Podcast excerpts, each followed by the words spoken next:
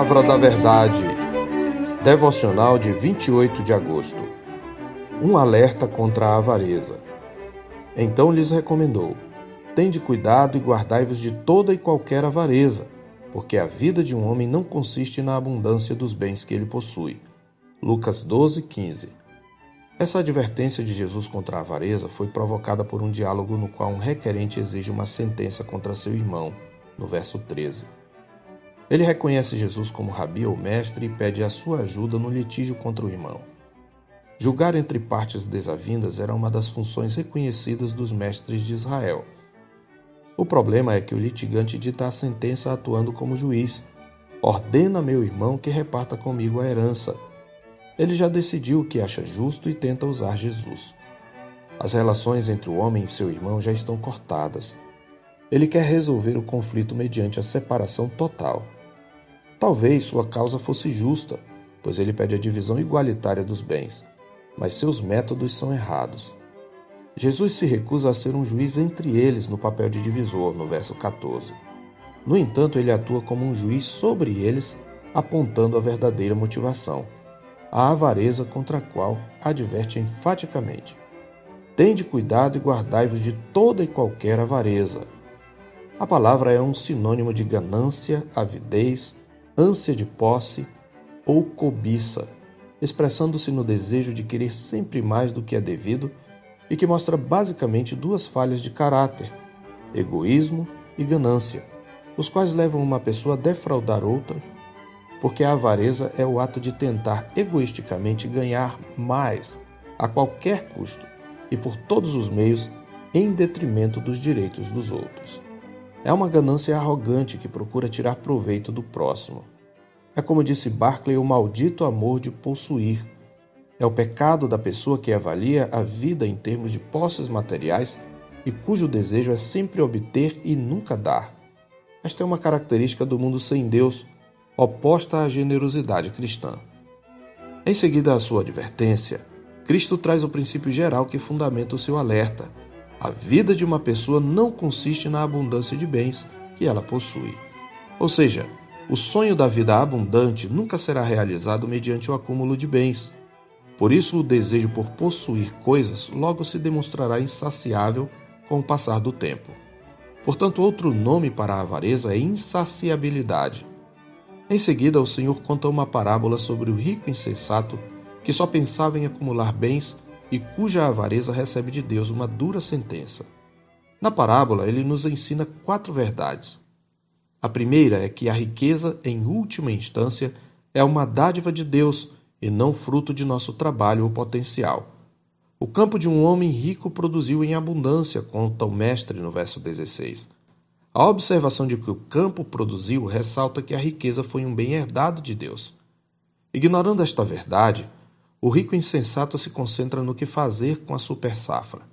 Ele elabora um projeto para o presente, acumular as riquezas adquiridas, e um projeto para o futuro, desfrutar sozinho dessas riquezas.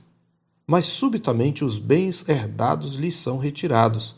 Isto nos leva a uma segunda verdade em relação às posses, que vai além das riquezas.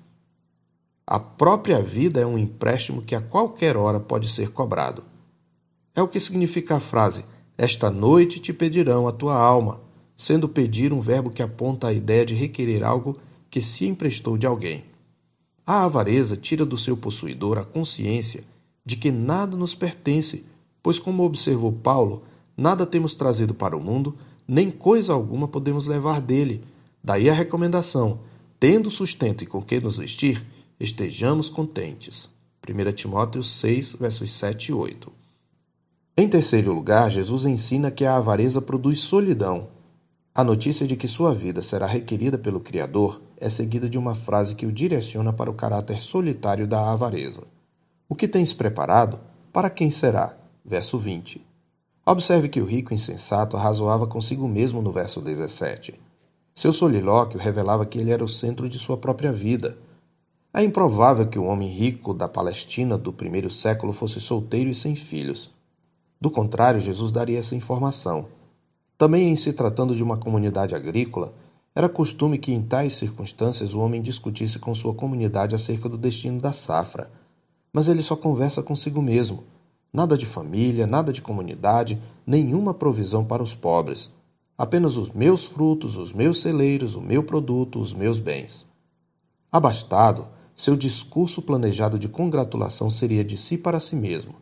Então direi à minha alma: Tens em depósito muitos bens para muitos anos, ignorando que, apesar de todas as riquezas, não podia acrescentar um côvado ao curso de sua vida, como mais tarde advertirá Jesus no mesmo texto no verso 25. Assim, solitário ele planeja seu discurso de autogratificação. Descansa, come, bebe e regala-te, esquecido do que ensinava a sabedoria de Deus, como diz o pregador em Eclesiastes 2, 24 e 25. Nada há melhor para o homem do que comer, beber e fazer que a sua alma goze o bem do seu trabalho. No entanto, vi também que isto vem da mão de Deus, pois separado deste, quem pode comer ou quem pode alegrar-se? Em quarto lugar, por fim, Jesus conclui com um princípio geral, a saber que a verdadeira riqueza só pode ser desfrutada em Deus e para Deus. Assim é o que entesoura para si mesmo e não é rico para com Deus, conclui o Senhor entesourar para si mesmo. Tal é o alvo da vida do avarento. É por isso que a Escritura afirma a avareza como elemento de nossa natureza pecaminosa, ao lado da imoralidade e da impureza, e como expressão de idolatria, como está escrito em Colossenses 3,5.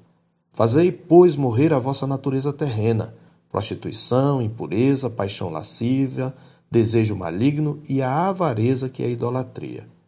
E ainda, sabei, pois, isto, Nenhum incontinente ou impuro ou avarento que é idólatra tem herança no reino de Cristo e de Deus. Efésios 5:5.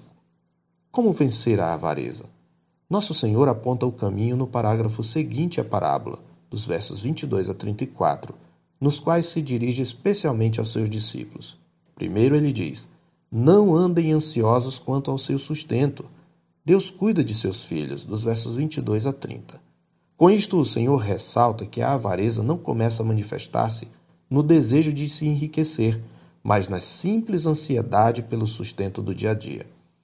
Em segundo lugar, ele recomenda: faça do reino de Deus a prioridade absoluta da sua vida, nos versos 31 a 34. Buscai antes de tudo o seu reino, e estas coisas vos serão acrescentadas. Não temais, ó pequenino rebanho, porque vosso Pai se agradou em dar-vos o seu reino. Vendei os vossos bens e dai esmola.